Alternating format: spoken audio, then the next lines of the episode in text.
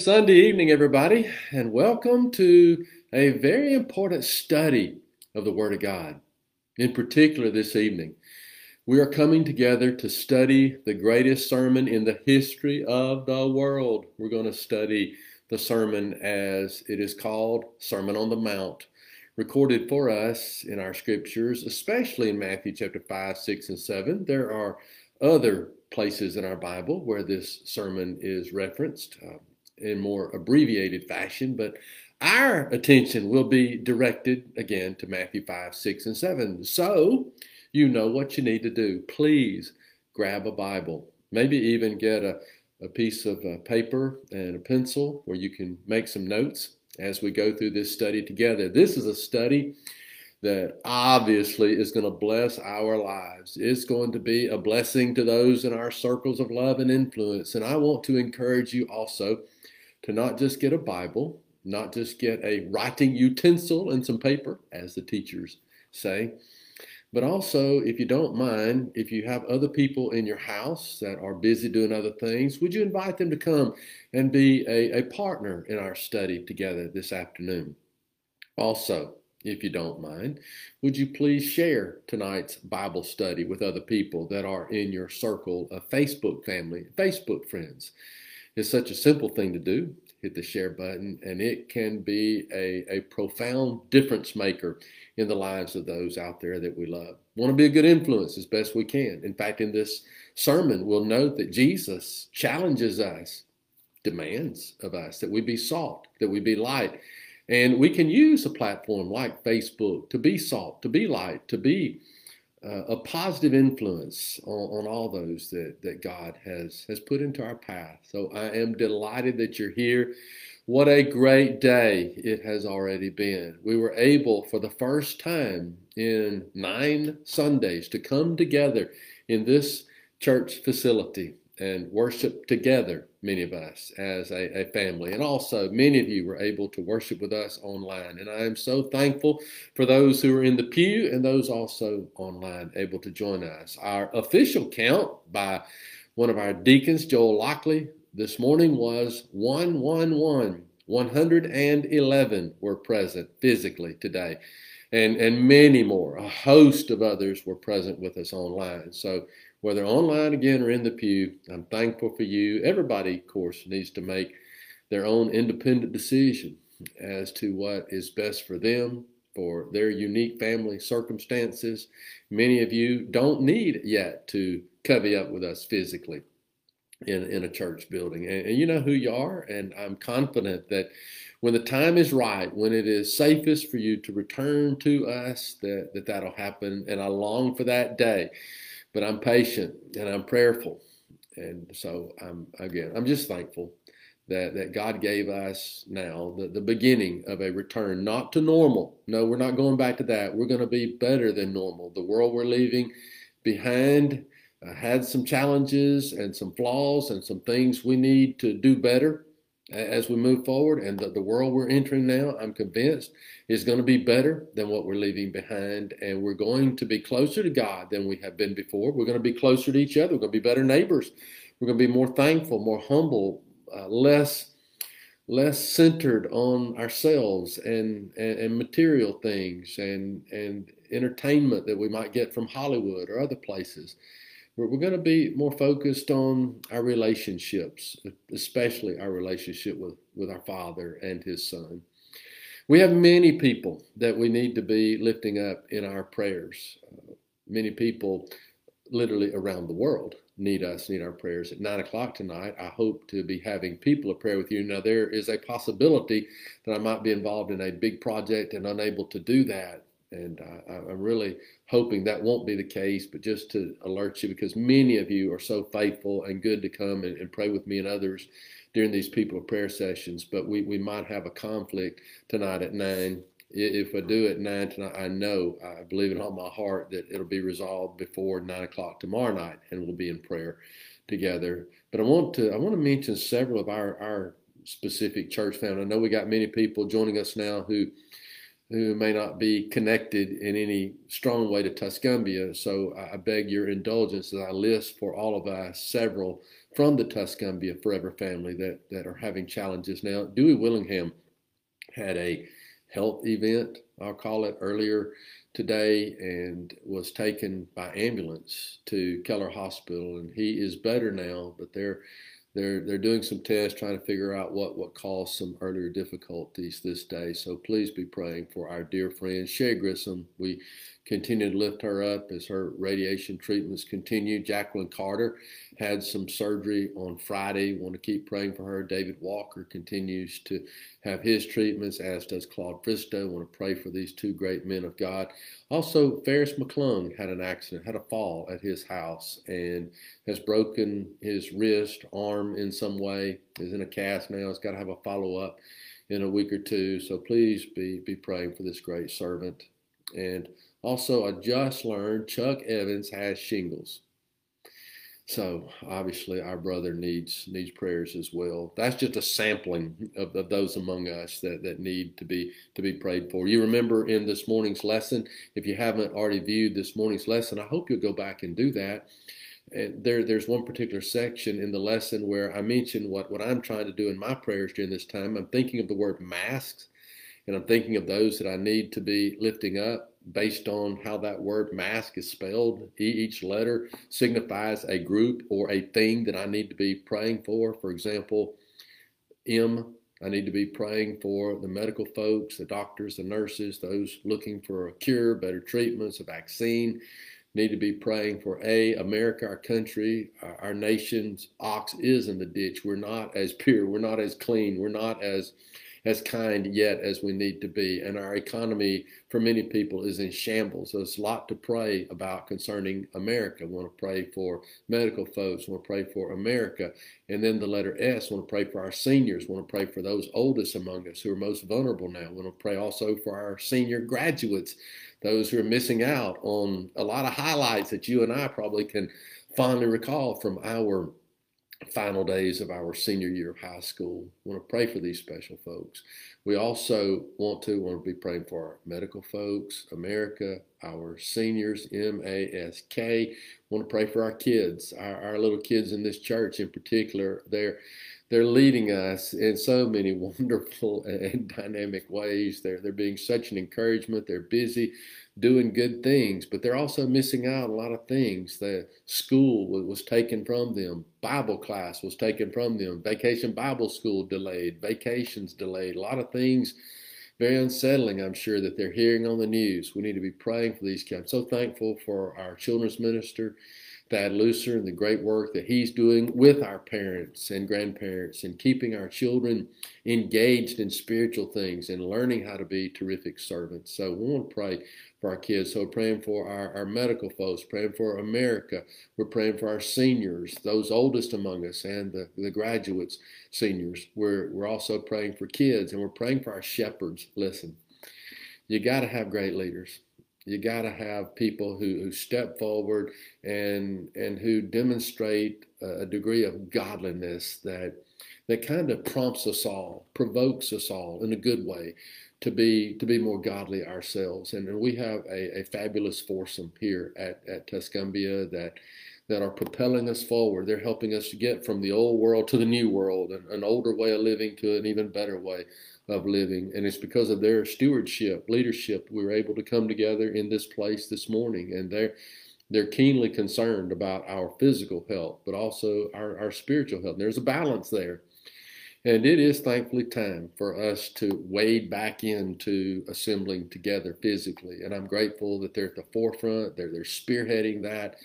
And they'll be reevaluating as we move forward. So thank you for for praying for our our shepherds, our leaders. So you got you got this list. We're praying for for M. We're praying for the medical folks. A. We're praying for America. S. We're praying for our seniors. M A S K. We're praying for our kids, and then S again. We're praying for our shepherds, our leaders. Would you bow with me, please, and then let's study together the Word of God. Father, thank you for being with us now as we study your word, your will, in particular as we study the greatest sermon in the history of the world, the message as proclaimed by Jesus, recorded for us in Matthew 5, 6, and 7. Help us, Father, to dig deeply into this into this message, this presentation from Christ. Help us to be looking for great principles, truths, applications for our lives today. Father, there are many people that are sick, sad, and hurting. We pray that you bless them all. Help us do what we can to bless them all. We're especially thinking about Dewey Willingham, Sherry Grissom, Jacqueline Carter, David Walker, Claude Fristow, Ferris McClung, Chuck Evans. We ask you to bless these people with, with better days, better news soon. Father, bless us now as we proceed through this study. Help us to be what we ought to be today and every day. We love you, Father. Thank you for loving us. In Jesus we pray. Amen. Okay, Matthew chapter 5 will be our focus this morning. This morning. Well, some of you may watch this later when it is morning. Our focus this evening will be Matthew 5, 6, and 7. Okay, I want you to think about now with me the life of Jesus. Matthew chapter 1, Jesus is born. Matthew chapter 2, Jesus, baby Jesus, goes to hide in Egypt. Matthew chapter 2 also records Herod dying, and then Jesus comes back home to his town of Nazareth. Matthew 1, Jesus born. Matthew 2, Jesus hides in Egypt, eventually comes home after the death of Herod. Matthew 3, Jesus is baptized by his cousin John. Got these? Matthew 1, Jesus born. Matthew 2, goes to Egypt, comes back. Matthew 3, he's baptized by his cousin John. Matthew 4, Jesus is tempted and resists that temptation, and his cousin John is arrested. You remembering all these? Matthew 1, he's born. Matthew 2, goes to Egypt, comes back from Egypt. Matthew 3, he's baptized by his cousin John. Matthew 4, his cousin John is arrested and Jesus is tempted. And then Matthew 5, Matthew 5, Jesus preaches the greatest of all sermons. Why? Why does he do that when he does that? If you do the math, at that time, Jesus is about 30 years of age. Why did he choose this moment to begin publicly proclaiming the message that had been sent to him by the Father and sent through him to us by his Father? Why, why didn't he wait a few more years to, to get busy as a public preacher of the Word of God? Well, it seems to me, if you take a look at the uh, Gospel of Matthew, chapter 4, verse 12, and verse 17, we get some clues as to why it was the time for Jesus to step forward and proclaim again his Father's word. Verse 12 of Matthew 4 says, Now when Jesus heard that John had been put in prison, he departed to Galilee. And then verse 17, from that time Jesus began to preach and to say, Repent, for the kingdom of heaven is at hand. You understand what's happening now? The arrest of John, cousin John, the arrest of John the Baptist changed things. John, as you recall, he was the voice crying in the wilderness. He was the one speaking up, speaking out, calling all these men to come to God, to repent of sins. Now, what's happened to John? John is in jail. And John, as we know the rest of the story, he's not going to come out of jail alive. What does that mean? His voice has been silenced. So now it is time for the voice of Jesus to be heard. And it was heard then. And it is still time, obviously, for the voice of Jesus to be heard. The arrest of John, then. That was a significant turning point. It was a defining moment in the life of Christ, in the ministry of Christ. Have you ever had a defining moment in your life, a, a turning point? Probably you've had a few. I certainly have. I was a sophomore at Freed Hardeman University. I was eating supper with a dear friend named Randy Bell. After supper, Randy went off for a swim in the pool there in the gymnasium. And then I went to my dorm room to take a nap, maybe do some studying later. I woke up from that nap with the phone ringing with the devastating news my friend that I just had supper with, Randy Bell, had drowned. Randy was dead? How's that possible? I was, you would guess, right? I was, I was devastated. So many tears, so many prayers. I, I, I remember just being stunned at this news. I remember hitting my knees. You know, there are just some prayers that you can't pray sitting in a chair, standing up. You got to be on your knees. And I remember hitting my knees, just just begging God first that this somehow is, a mistake. It can't be true. That, that they they got him at the hospital. They're working on him. They're going to bring him back, but they didn't bring him back. It was true. He was gone. And I, I just think about why him and, and, and not me. He, my estimation, a lot better person much better potential as, as a preacher. And and for some reason he's in eternity and, and I'm still here. I'm in that dorm room. And and that for me was a, a significant turning point in my life. I, I'm not in any way saying to you that that I became the perfect person that that I need to be, but I can tell you this, I became a better person. I know that.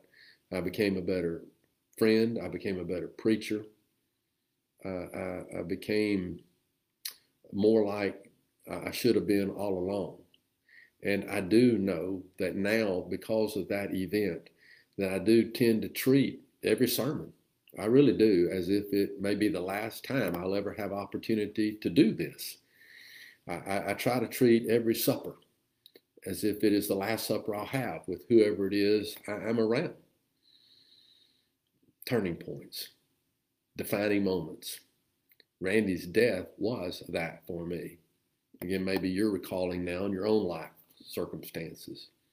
Similar event, maybe far less tragic. You know, turning point can be actually a very pleasant The Defining moments can be actually fantastic. They don't all have to be disastrous, of course. But sometimes when big things happen, things that are much, much bigger than us, they really can get our attention. They can cause some much needed and maybe long overdue self examination. Wouldn't it be great if we just do that anyway just give ourselves these spiritual checkups in the good times and the bad times? But sometimes we need a jolt. We need something that says, all right, you know, wake up spiritually and, and, and get with it. You ever, again, had a moment like that, had a time like that? So the death of John the Baptist, it wasn't a wake up call for Christ, it wasn't anything like that for him, but it was a monumental event because he understands now. If I don't speak up, if I don't cry out for all men to repent, who will? John is silent. It's my time. And, and, Jesus took that mantle. He took that baton, as you know, and he began from that moment forward preaching, repent, turn, for the kingdom of God is at hand. So I'm thinking now, if this were my last sermon, and I hope I pray it's not, and this is, I guess, more class than a sermon. If this were the last time that I have opportunity to say something to you, what would I want to say? How would I want to say it? I'm pretty convinced that if I knew this were our last opportunity to be together, I'd want to say something to you about Christ. I, would actually want to say to you what Christ said, literally using his words. And I want to try to say it the, way that Christ would want me to say it as a dying person, speaking to dying people with, with a passion for the Word of God, with, with a passion for, for people, the people that Jesus came to save, people like me, people like Randy. So I really can't think of anything better for us to do tonight than to read together this sermon. And I know that requires a lot of discipline on our parts because it's going to take us about 15 minutes. And our minds tend to wander very quickly in our in our world these days, we, we just don't have a very, very lengthy attention span, right? So I want to challenge you to listen intently to the words of Christ tonight. And then next Wednesday, next well, next Wednesday we'll talk about the book of Colossians more. Next Sunday night, we will we'll have a test. Uh, I'll, I'll, maybe even give you a preview. I've got some questions here that I, I want to ask you next uh, Sunday night when we come back together like this. If God, again, is gracious and allows us another opportunity to get together, just to see how well we know this greatest of all sermon. It is a sermon of great familiarity to us, right? But but let's uh, let's just give ourselves a checkup and see do we really know this sermon as well as we would think and as well as we should know this sermon but before I read this message with you, I, I, want us to just in our minds kind of kind of set the table for what we're going to be seeing here, uh, the, the various themes that are emphasized by Christ. For example, Matthew 5, 6, and 7, the, the words of Jesus, that they teach us here to have a great attitude. He teaches us here to be a great influence, to be the light of the world, to be salt of the earth. He teaches us in this message that we're not to hate people, we're to love people, even our enemies, that we're not to call people bad names, that we are to value our marriages, that we are to tell the truth, that we are to do what's required and then some. He teaches us here not to be a show off. He teaches us to forgive as we desire to be forgiven. He teaches us to do unto others as we want others to do unto us. He teaches us in this message to not fall in love with things. He teaches us to not worry. He teaches us in this message to seek first the kingdom of God and his righteousness. You see, when we when we have these words of Christ as dear to us, as important to us, we will find a way to, to embrace the challenges laid out for us by Christ. We'll find a way to obey this message if it's important, we'll find a way to obey. But if it's not so important, rather than finding a way, we'll find an excuse. True? Let's so value these words that we're not trying to find excuses to keep from following this, but we'll try to find ways with the help of God to, to be all of this. And we'll live a better life. and we'll be more blessed. And we'll be a greater blessing to those around us. Do you know what they used to do back in the day when the Word of God was being read to the people of God? People had such awesome respect that they would stand, sometimes for hours, as those Old Testament prophets would share with them God's sacred words. Now, I'm not going to ask us this evening to stand as we listen to the reading of the Word of God, specifically the words of Jesus, Son of God. But can we at least figuratively stand? Can we uh, uh, have that degree of reverence and respect and awe? Let, us get away from all things that would distract us, all communication killers, all the things, the clutter, the static of life. Let, let, let's put that out of our minds now. Let's imagine the scene. Jesus Son of God, Lamb of God, the one that made all of this, the one that made all of us, the one that in about three years after sharing this message, he's going to get on a cross and he's going to die because he loves me just that much. He loves you just that much. He's speaking now. We should give his words the greatest of attention. True? So let's do that. Let's have great appreciation, affection for the words of Christ now. Looking for truths here that will be almost daily turning points for us, momentous moments in our lives when we fully embrace the teaching of Jesus to the point of practicing the teachings of Jesus. Blessed are the poor in spirit, for theirs is the kingdom of heaven. Blessed are those who mourn, for they shall be comforted. Blessed are the meek, for they shall inherit the earth. Blessed are those who hunger and thirst for righteousness, for they shall be filled. Blessed are the merciful, for they shall obtain mercy. Blessed are the pure in heart, for they shall see God. Blessed are the peacemakers, for they shall be called sons of God. Blessed are those who are persecuted for righteousness' sake, for theirs is the kingdom of heaven. Blessed are you when they revile and persecute you and say all kinds of evil against you falsely for my sake. Rejoice and be exceedingly glad, for great is your reward in heaven. For so they persecuted the prophets who were before you. You are the salt of the earth. But if the salt loses its flavor, how shall it be seasoned? It is then good for nothing but to be thrown out and trampled underfoot by men. You are the light of the world. A city that is set on a hill cannot be hidden, nor do they light a lamp and put it under a basket, but on a lampstand, and it gives light to all who are in the house.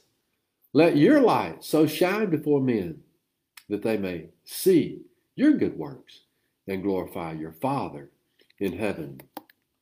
Do not think that I am come to destroy the law of the prophets. I did not come to destroy, but to fulfill. For surely I say to you, till heaven and earth pass away, one jot or one tittle will by no means pass from the law till all is fulfilled. Whoever therefore breaks one of the least of these commandments and teaches men so shall be called least in the kingdom of heaven. But whoever does and teaches them, he shall be called great in the kingdom of heaven. For I say to you that unless your righteousness exceeds the righteousness of the scribes and Pharisees, you will by no means enter the kingdom of heaven. You have heard that it was said to those of old, You shall not murder, and whoever murders will be in danger of the judgment. But I say to you that whoever is angry with his brother without a cause shall be in danger of the judgment. And whoever says to his brother, Raca, shall be in danger of the council, and whoever says, You fool, shall be in danger of hell fire. Therefore, if you bring your gift to the altar, and there remember that your brother has something against you, leave your gift before the altar and go your way. First be reconciled to your brother, and then come and offer your gift. Agree with your adversary quickly while you are in the way with him, lest your adversary deliver you to the judge then the judge hand you over to the officer, and you be thrown into prison. Assuredly, I say to you, you'll by no means get out of there till you have paid the last penny. You have heard that it was said to those of old, You shall not commit adultery. But I say to you, whoever looks at a woman to lust for her has already committed adultery with her in his heart. If your right eye causes you to sin, pluck it out and cast it from you. For it is more profitable for you that one of your members perish than for your whole body to be cast into hell. And if your right hand causes you to sin, cut it off and cast it from you. For it is more profitable for you that one of your members perish than for your whole body to be cast into hell. Furthermore, it has been said, whoever divorces his wife, let him give her a certificate of divorce. But I say to you, Whoever divorces his wife for any reason except sexual immorality causes her to commit adultery, and whoever marries a woman who is divorced commits adultery. Again, you have heard that it was said to those of old, You shall not swear falsely, but shall perform your oaths to the Lord. But I say to you, do not swear at all, neither by heaven, for it is God's throne, nor by the earth, for it is his footstool, nor by Jerusalem, for it is the city of the great king. Nor shall you swear by your head, because you cannot make one hair white or black. But let your yes be yes and your no, no. For whatever is more than these is from the evil one. You have heard that it was said, an eye for an eye and a tooth for a tooth. But I tell you not to resist an evil person. For whoever slaps you on your right cheek, turn the other to him also. If anyone wants to sue you and take away your tunic, let him have your cloak also. And whoever compels you to go one mile, go with him two. Give to him who asks you, and from him who wants to borrow from you. Do not turn away. You have heard that it was said, You shall love your neighbor and hate your enemy. But I say to you, love your enemies, bless those who curse you, do good to those who hate you, and pray for those who spitefully use you and persecute you, that you may be the sons of your Father in heaven. For he makes his sun to rise on the just and the unjust, and sends rain on the just and on the unjust? For if you love those who love you, what reward have you? Do not even the tax collectors the same? And if you greet your brethren only, what do you more than others? Do not even the tax collectors do so? Therefore you shall be perfect, just as your Father in heaven is perfect. Take heed that you do not do your charitable deeds to be before men to be seen by them. Otherwise, you have no reward from your Father in heaven. Therefore, when you do a charitable deed, do not sound a trumpet before you as the hypocrites do in the synagogues and in the streets, that they may have glory from men. But surely I say to you, they have their reward. But when you do a charitable deed, do not let your left hand know what your right hand is doing, that your charitable deed may be in secret, and your Father who sees in secret will himself reward you openly. And when you pray, you shall not be like the hypocrites, for they love to pray standing in the synagogues and on the corners of the streets, that they may be seen by men. Assuredly, I say to you, they have their reward. But you, when you pray, go into your room, and when you have shut your door, pray to your Father who is in the secret place. And your Father who sees in secret, he will reward you openly.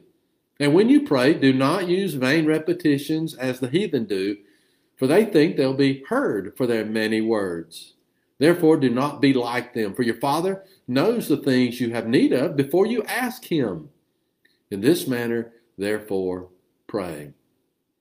Our Father in heaven, hallowed be your name. Your kingdom come, your will be done on earth as it is in heaven. Give us this day our daily bread, and forgive us our debts as we forgive our debtors. And lead us not into temptation, but deliver us from the evil one.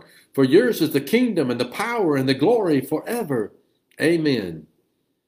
For if you forgive men their trespasses, your heavenly Father will also forgive you. But if you do not forgive men their trespasses, neither will your Father forgive your trespasses.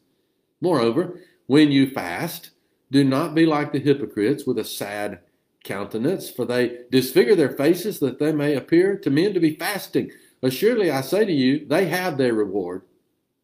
But you, when you fast, anoint your head and wash your face, so that you do not appear to men to be fasting, but to your Father who is in the secret place. And your Father who sees in secret will reward you openly. Do not lay up for yourselves treasures on earth, where moth and rust destroy, and where thieves break in and steal. But lay up for yourselves treasures in heaven, where neither moth nor rust destroys, and where thieves do not break through and steal. For where your treasure is, there your heart will be also. The lamp of the body is the eye. If therefore the eye is good, your whole body will be full of light. But if your eye is bad, if your eye is bad, your whole body will be full of darkness. If therefore the light that is in you is darkness, how great is that darkness? No one can serve two masters. For either he will hate the one and love the other, or else he will be loyal to the one and despise the other. You cannot serve God and mammon. Therefore I say to you, do not worry about your life, what you will eat or what you will drink, or about your body, what you'll put on. Is not life more than food and the body more than clothing? Look at the birds of the air, for they neither sow nor reap nor gather into barns, yet your heavenly Father feeds them. Are you not of more value than they? Which of you by worrying can add one cubit to your stature? So why do you worry about clothing? Consider the lilies of the field, how they grow. They neither toil nor spin. And yet I say to you that even Solomon in all his glory was not arrayed like one of these. Now, if God so clothes the grass of the field, which today is and tomorrow is thrown into the oven, will it not much more clothe you, O you of little faith? Therefore, do not worry, saying, What shall we eat, or what shall we drink, or what shall we wear? For after all these things the Gentiles seek. For your heavenly Father knows that you need all these things. But seek first the kingdom of God and his righteousness, and all these other things shall be added to you. Therefore, Do not worry about tomorrow, for tomorrow will worry about its own thing. Sufficient for the day is its own trouble. Judge not that you be not judged. For with what judgment you judge, you will be judged. And with what measure you use, it will be measured back to you. And why do you look at the speck in your brother's eye, but do not consider the plank in your own eye? Or how can you say to your brother, Let me remove the speck in your eye, and look, a plank is in your own eye? Hypocrite! First, remove the plank from your own eye, and then you will see clearly to remove the speck from your brother's eye. Do not give what is holy to the dogs, nor cast your pearls before swine, lest they trample them under feet and turn and tear you in pieces. Ask, and it will be given you. Seek, and you'll find. Knock, and it will be opened to you. For everyone who asks receives, and he who seeks finds, and to him who knocks it will be opened. For what man is there among you who, if his son asks for bread, will give him a stone? Or if he asks for a fish, will he give him a serpent? If you, then, being evil, know how to give good gifts to your children, how much more will your Father who is in heaven give good things to those who ask him? Therefore, whatever you want men to do to you, do also to them, for this is the law and the prophets. Enter by the narrow gate. For wide is the gate and broad is the way that leads to destruction, and there are many who go in by it. Because narrow is the gate and difficult is the way that leads to life, and there are few who find it. Beware of false prophets who come to you in sheep's clothing, but inwardly they are ravenous wolves. You will know them by their fruits. Do men gather grapes from thorn bushes or figs from thistles? Even so, every good tree bears good fruit, but a bad tree bears bad fruit. A good tree cannot bear bad fruit, nor can a bad tree bear good fruit. Every tree that does not bear good fruit is cut down and thrown into the fire. Therefore, by their fruits you will know them. Not everyone who says to me, Lord, Lord, shall enter the kingdom of heaven, but he who does the will of my Father in heaven. Many will say to me in that day, Lord, Lord, have we not prophesied in the name, cast out demons in your name, and done many wonders in your name? And then I will declare to them, I never knew you. Depart from me, you who practice lawlessness. Therefore, whoever hears these sayings of mine and does them, I will liken him to a wise man who built his house on the rock. And the rain descended, the floods came, and the winds blew and beat on that house, and it did not fall, for it was founded on the rock. But everyone who hears these sayings of mine and does not do them will be like a fool a foolish man who built his house on the sand. And the rain descended, the floods came, the winds blew, and beat on that house, and it fell, and great was its fall. The greatest sermon in the history of the world. We've just heard it together. Let's now go forth and apply this together. This is what the next verse says. And so it was, when Jesus had ended these sayings, that the people were astonished at his teaching. Why is this? The next verse says, For he taught them as one having authority, and not as the scribes. Christ has authority. He has been authorized by God to come to planet Earth to seek and save those who are lost, but also he's been commissioned by the Father to preach this, to teach this. And it's our privilege now to listen, to embrace this, to love this message, to share this message with as many people as we possibly can.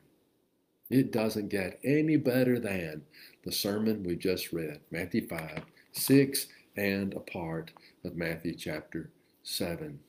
I appreciate so much you coming and, and, studying this with me tonight. Next, uh, next Sunday evening when we come together, I've got 31 questions I want to ask you.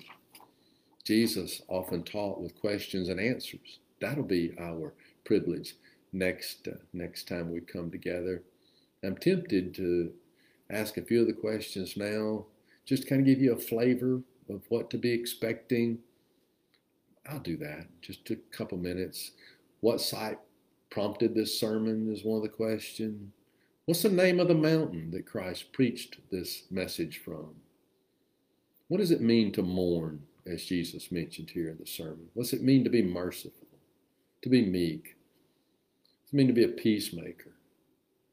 What reward is promised twice in this sermon? What does salt do? What does light do? What are a jot and tittle that we noticed in here? What does Raca mean? What's fool mean? What are six moral problems that Jesus addresses in this sermon? Where does murder originate? What Bible characters got in trouble because of their eyes? Not necessarily connected exclusively with the sermon, but comes out from this sermon. What's the only lawful reason Jesus gives for divorce? How many miles are we to go? And we'll look at these questions and maybe some others. Well, certainly some others, Lord willing, next Sunday when we come together. Thank you for being a part of our examination, of our reading this evening of the Sermon on the Mount. I love you. I appreciate you. I hope that you have a good remainder of the night, and let's let's do what we can do with the help of God to make this a good week. Life is returning, not to normal, better than normal. Let's do this. Let's embrace this with, with eagerness. Let's embrace this with Christ. Let's embrace this with, with one another. Again, 9 o'clock tonight, we usually have people prayers. Not sure I'm going to be available. If I am, that'll be a blessing to me, perhaps to you also. But certainly tomorrow night at 9 o'clock, let's cover you back up. We've got a lot of good people we need to be lifting up in prayer. We'll also be reconvening for Bible class 6:30 Wednesday night. We will proceed in our study through the great book of Colossians, which emphasizes the greatness of Jesus. Looking forward to that study. I hope you are also. If you haven't already done so, would you please share tonight's Bible class with, with those in your family of Facebook folks? Uh, they need to know about this sermon. They need to know about this Savior. And what better way to share that, at least at this moment, than by hitting that, that share button. Thank you for your prayers. Thank you for your encouragement. Thank you for your faithfulness to the Father. And for those of you who participated in our worship this morning, either online, worship online, or in the pew, really grateful that we're able to come together and do that. I'm already looking forward to next Sunday. Take care, everybody. God bless you. Be safe. Be healthy. Wear a mask when you need to wear masks. Let's sanitize. Let's keep a distance between us and others that we might could cause to be sick or that might cause us to be sick. Thanks for being a part of this. Love you guys. Have a great night. Take care. Bye bye.